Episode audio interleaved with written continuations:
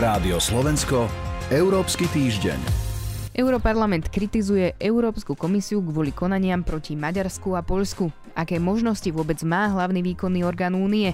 Pozrieme sa aj na jeho plány, ktoré sa týkajú tzv. Green Deal, teda zelenej dohody. Odkiaľ chce na ňu zobrať komisia bilión eur? Dve témy, ktoré rozoberieme s Radovanom Geistom z portálu EurActiv. Moje meno je Soňa Vajsová.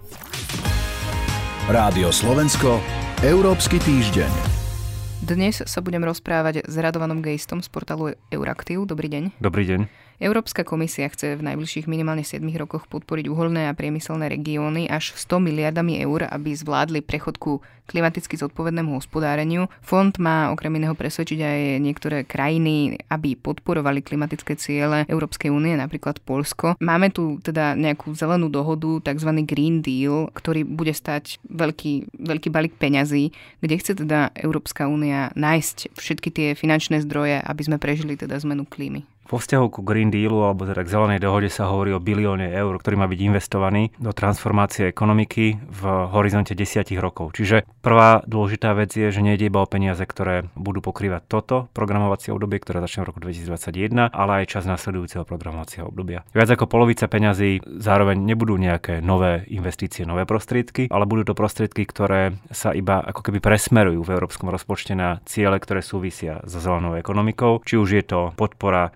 využívanie obnoviteľných zdrojov energie, dekarbonizácia priemyslu, verejná doprava, zelená doprava a tak ďalej a tak ďalej. Potom je tam ďalších niečo cez sto miliárd eur. To sú peniaze, ktoré pôjdu z národných rozpočtov, pretože národné vlády musia spolufinancovať v istej miere, v rôznej, ale vždy v nejakej istej miere projekty, ktoré podporuje Európska únia. Čiže to sú ďalšie peniaze. Ďalšie peniaze a tie, o tých sa hovorí asi najviac, tie majú prísť z mechanizmu pre spravodlivú transformáciu, to je to, čo ste spomínali. Čiže peniaze, ktoré majú pomôcť regiónom závislým od fosílnych zdrojov energie. Nejde teda iba o regióny, kde sa napríklad ťaží uhlie alebo kde sa tieto zdroje energie spracovávajú, ale napríklad aj regióny s ťažkým priemyslom, ktorý využíva veľké množstvo energie. Tieto peniaze majú pomôcť nájsť regiónom alebo podnikom nejaké zelenšie alternatívy. Budú namierené najmä teda na regióny, ktoré sú ekonomicky slabšie, čiže regióny v nových členských krajinách alebo tzv. Nových členských krajinách. A keď sa pozrieme na ten balík tých peňazí, rozumiem teda tomu správne, že časť bude tá, ktorá už v tom rozpočte existuje a bude, a potom ale ešte krajiny budú musieť do neho naliať tých sto miliárd eur.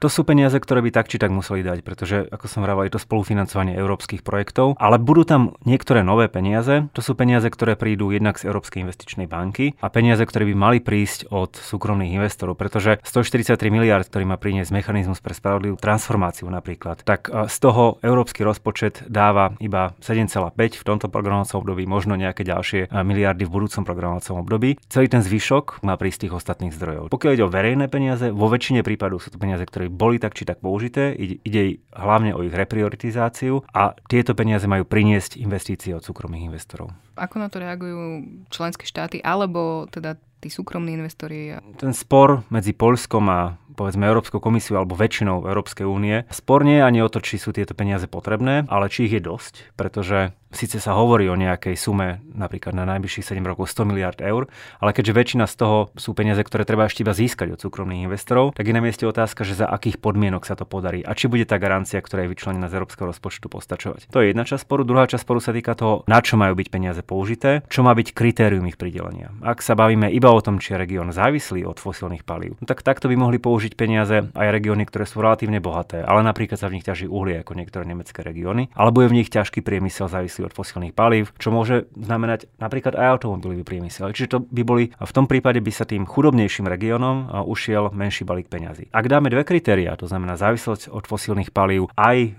rozvoj regiónu, tak samozrejme už potom to prerozdelenie je iné. Čiže skôr sa, skôr sa kladie dôraz na to alebo prihliada na toto. Pokiaľ ide o súkromných investorov, áno, na jednej strane je pre nich dôležité, ako dôveryhodná bude tá garancia zverných peňazí. Čiže ak by sa náhodou s daným projektom, ktorý bude podporený, niečo stalo, či je garantovaná aspoň, nepoviem návratnosť, ale aspoň čiastočná návratnosť investícií, ktoré do toho vložia. No a potom už sa to bude odvíjať od konkrétnej situácie na trhoch. Vo všeobecnosti sa hovorí, že zelená transformácia, ona samozrejme nesie náklady, ale ona prináša investičné príležitosti. Čiže pre mnohých investorov investorov to môže byť zaujímavá príležitosť, najmä ak investície do takých tých tradičných priemyslov, ťažba uhlia, preprava ropy, zemného plynu alebo tradičný automobilový priemysel už nemusia byť také zaujímavé aj kvôli tomu, že, že opatrenia ako napríklad vyššie spotrebné dane, zelené dane a tak ďalej a tak ďalej môžu znižovať atraktívnosť takýchto investícií.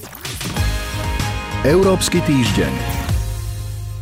Európsky parlament vo štvrtok schválil rezolúciu, ktorá tlačí na Poľsko a Maďarsko, ale aj na komisiu. Na Poľsko a Maďarsko tlačí za obmedzovanie spravodlivosti a slobôd, ale istým spôsobom tlačí aj na Európsku komisiu. Dokument zároveň priznáva, že nátlak Európskej únie na tieto štáty nefunguje. Pán Geist, pozrime sa na tú rezolúciu, čo prináša, čo to znamená vlastne. Rozdiel by som to na dve časti. Tá prvá je odkazom pre Poľsko a Maďarsko, pre krajiny. Európsky parlament v podstate potvrdil to, čo hovoril už v minulosti. V prípade Poľska od roku dvetisícsedemnásť, v prípade Maďarska inicioval vlastne spustenie mechanizmu podľa článku sedem minulý rok, minulú jeseň. V týchto dvoch krajinách je ohrozený právny štát. V každej z nich je ten dôvod trošku iný. V Poľsku sa hovorí najmä o, o ataku vlády na nezávislosť súdnictva v súvislosti s reformami, ktoré boli prijaté, o snahe podriadiť súdnu moc vláde, moci výkonnej. V Maďarsku sa skôr hovorí o nezávislosti médií, o útoku vlády na mimovládne organizácie, na slobodu slova a podobne. Ale v oboch prípadoch Európsky parlament hovorí, že akékoľvek zmeny, akékoľvek vysvetlenia, ktoré tieto krajiny poskytli, Poľsko už od roku dvetisícsedemnásť, Maďarsko v podstate od jesene minulého roku, túto inštitúciu Európsky parlament nepresvedčili, že to riziko tu neexistuje a naopak Európsky parlament alebo väčšina poslancov si myslí, že právny štát je pod tlakom. Ten druhý odkaz smeruje k Európskej komisii, tá síce začala konanie voči Poľsku už relatívne dávno, voči Maďarsku sa nejaké prvé kroky uskutočňujú od, od jesene, ale ad jedna zatiaľ nevedú k nejakým veľkým zmenám a obe tieto krajiny prijímajú trošku inú taktiku, ale v podstate je to taký mix odmietania, urobiť čokoľvek a príjmanie čiastkových zmen, ktoré sú ale malých skôr ústupkov. Kozmetické. Áno. A čiže nezmenili situáciu. Čo sa zdá, čo je horšie, ako keby v Európskej komisii podľa parlamentu sa strácala ochota pokračovať ďalej v realizácii krokov podľa článku sedem a, a Európska komisia sa namiesto toho obracia skôr inou cestou, to znamená žalovaním konkrétnych opatrení na Európskom súdnom dvore. Čo je podľa teda poslancov Európskeho parlamentu v poriadku, je to potrebné, ale nemôže to nahradiť konanie podľa článku sedem. Ale zase pozícia Európskej komisie v tomto smere asi nie je jednoduchá. Určite nie je a nie je jednoduchá o to viac, že v konečnom dôsledku účinnosť článku sedem je v rukách členských krajín, pretože sú to členské krajiny, ktoré budú schvaľovať akékoľvek sankcie, či vôbec možnosť uvalenia sankcií. My vieme, že Poľsko a Maďarsko už povedali, že ak by malo prísť k tomu, že im ktorejkoľvek z týchto krajín bude hroziť tá najväčšia sankcia strata hlasovacích práv, no tak tá druhá krajina to vetom zablokuje. Čiže je to vlastne patová situácia. To, čo mala byť nukleárna možnosť, tak to sa nestane. Potom tu máme krajiny vrátane Slovenska, ktoré síce donekonečna opakujú, že áno, dodržiavanie pravidiel právneho štátu je dôležité, je kľúčové pre fungovanie európskej spolupráce, ale na druhej strane napriek tomu, že vidia, že tá komunikácia nefunguje, že krajiny Poľsko a Maďarsko nepríjmajú opatrenia, aby vyvrátili podozrenia, tak napriek tomu naťahujú čas tým, že hovoria, že je potrebné rokovať. Áno, je potrebné rokovať, ale rokovania sú efektívne len ak prinášajú konkrétne výsledky. A to no, sa zatiaľ čo, nezdá. Čo s tým teda, ale otázka je, keď hovoríte o patovej situácii. Nie je pokiaľ práve ide... cesta to obracať sa na tie justičné orgány Európskej únie, ktoré vydajú nejaké rozhodnutie, ktoré môže obyvateľom treba z tých mm-hmm. krajín povedať, že aha, vaša vláda robí niečo zlé.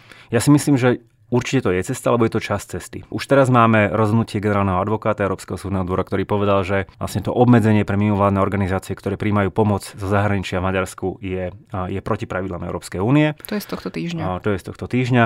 Podobne sa súdny dvor Európskej únie vyjadruje ku zmenám, ktoré prijala poľská vláda vo vzťahu k súdnictvu poľskému. Čiže áno, je, toto je dôležitá vec. Pravdou tiež je, že konanie podľa článku sedem je jednoduché zablokovať, ale podľa mňa komisia by nemala váhať napĺňať svoje právomoci, svoje kompetencie a to základné je ochrana európskych pravidiel. A áno, ak sa stane, že členské krajiny zablokujú tú jej snahu, tak potom bude zrejme, kto je ako keby vinným za to, že sa, že sa v niektorých krajinách môže porušovať, môžu porušovať zásady právneho štátu. Nie je to komisia, ktorá si neplní svoju úlohu, nie je to Európsky parlament, ktorý sa nesnaží byť ako keby hlasom občanov Európskej únie, ale sú to krajiny, ktoré si zjednodušene povedané držia chrbát. Potom tu máme aj ďalšie nástroje, ktoré by podľa mňa mali byť využité a ktoré už existujú alebo môžu byť prijaté. A jedným z nich by v budúcnosti mohlo byť naviazanie čerpania európskych prostriedkov na funkčný právny štát, pretože v konečnom dôsledku funkčný právny štát je tou garanciou, že tie prostriedky sa využijú tak, ako sa využiť majú, že peniaze európskych poplatníkov sa nestratia na, teraz to poviem veľmi zjednodušene, úplatky politickým kamarátom, neefektívne projekty a, a tak ďalej a tak ďalej. Toľko teda Radovan Geist z portálu EurActiv. Ďakujem vám za rozhovor. Ďakujem, do počutia.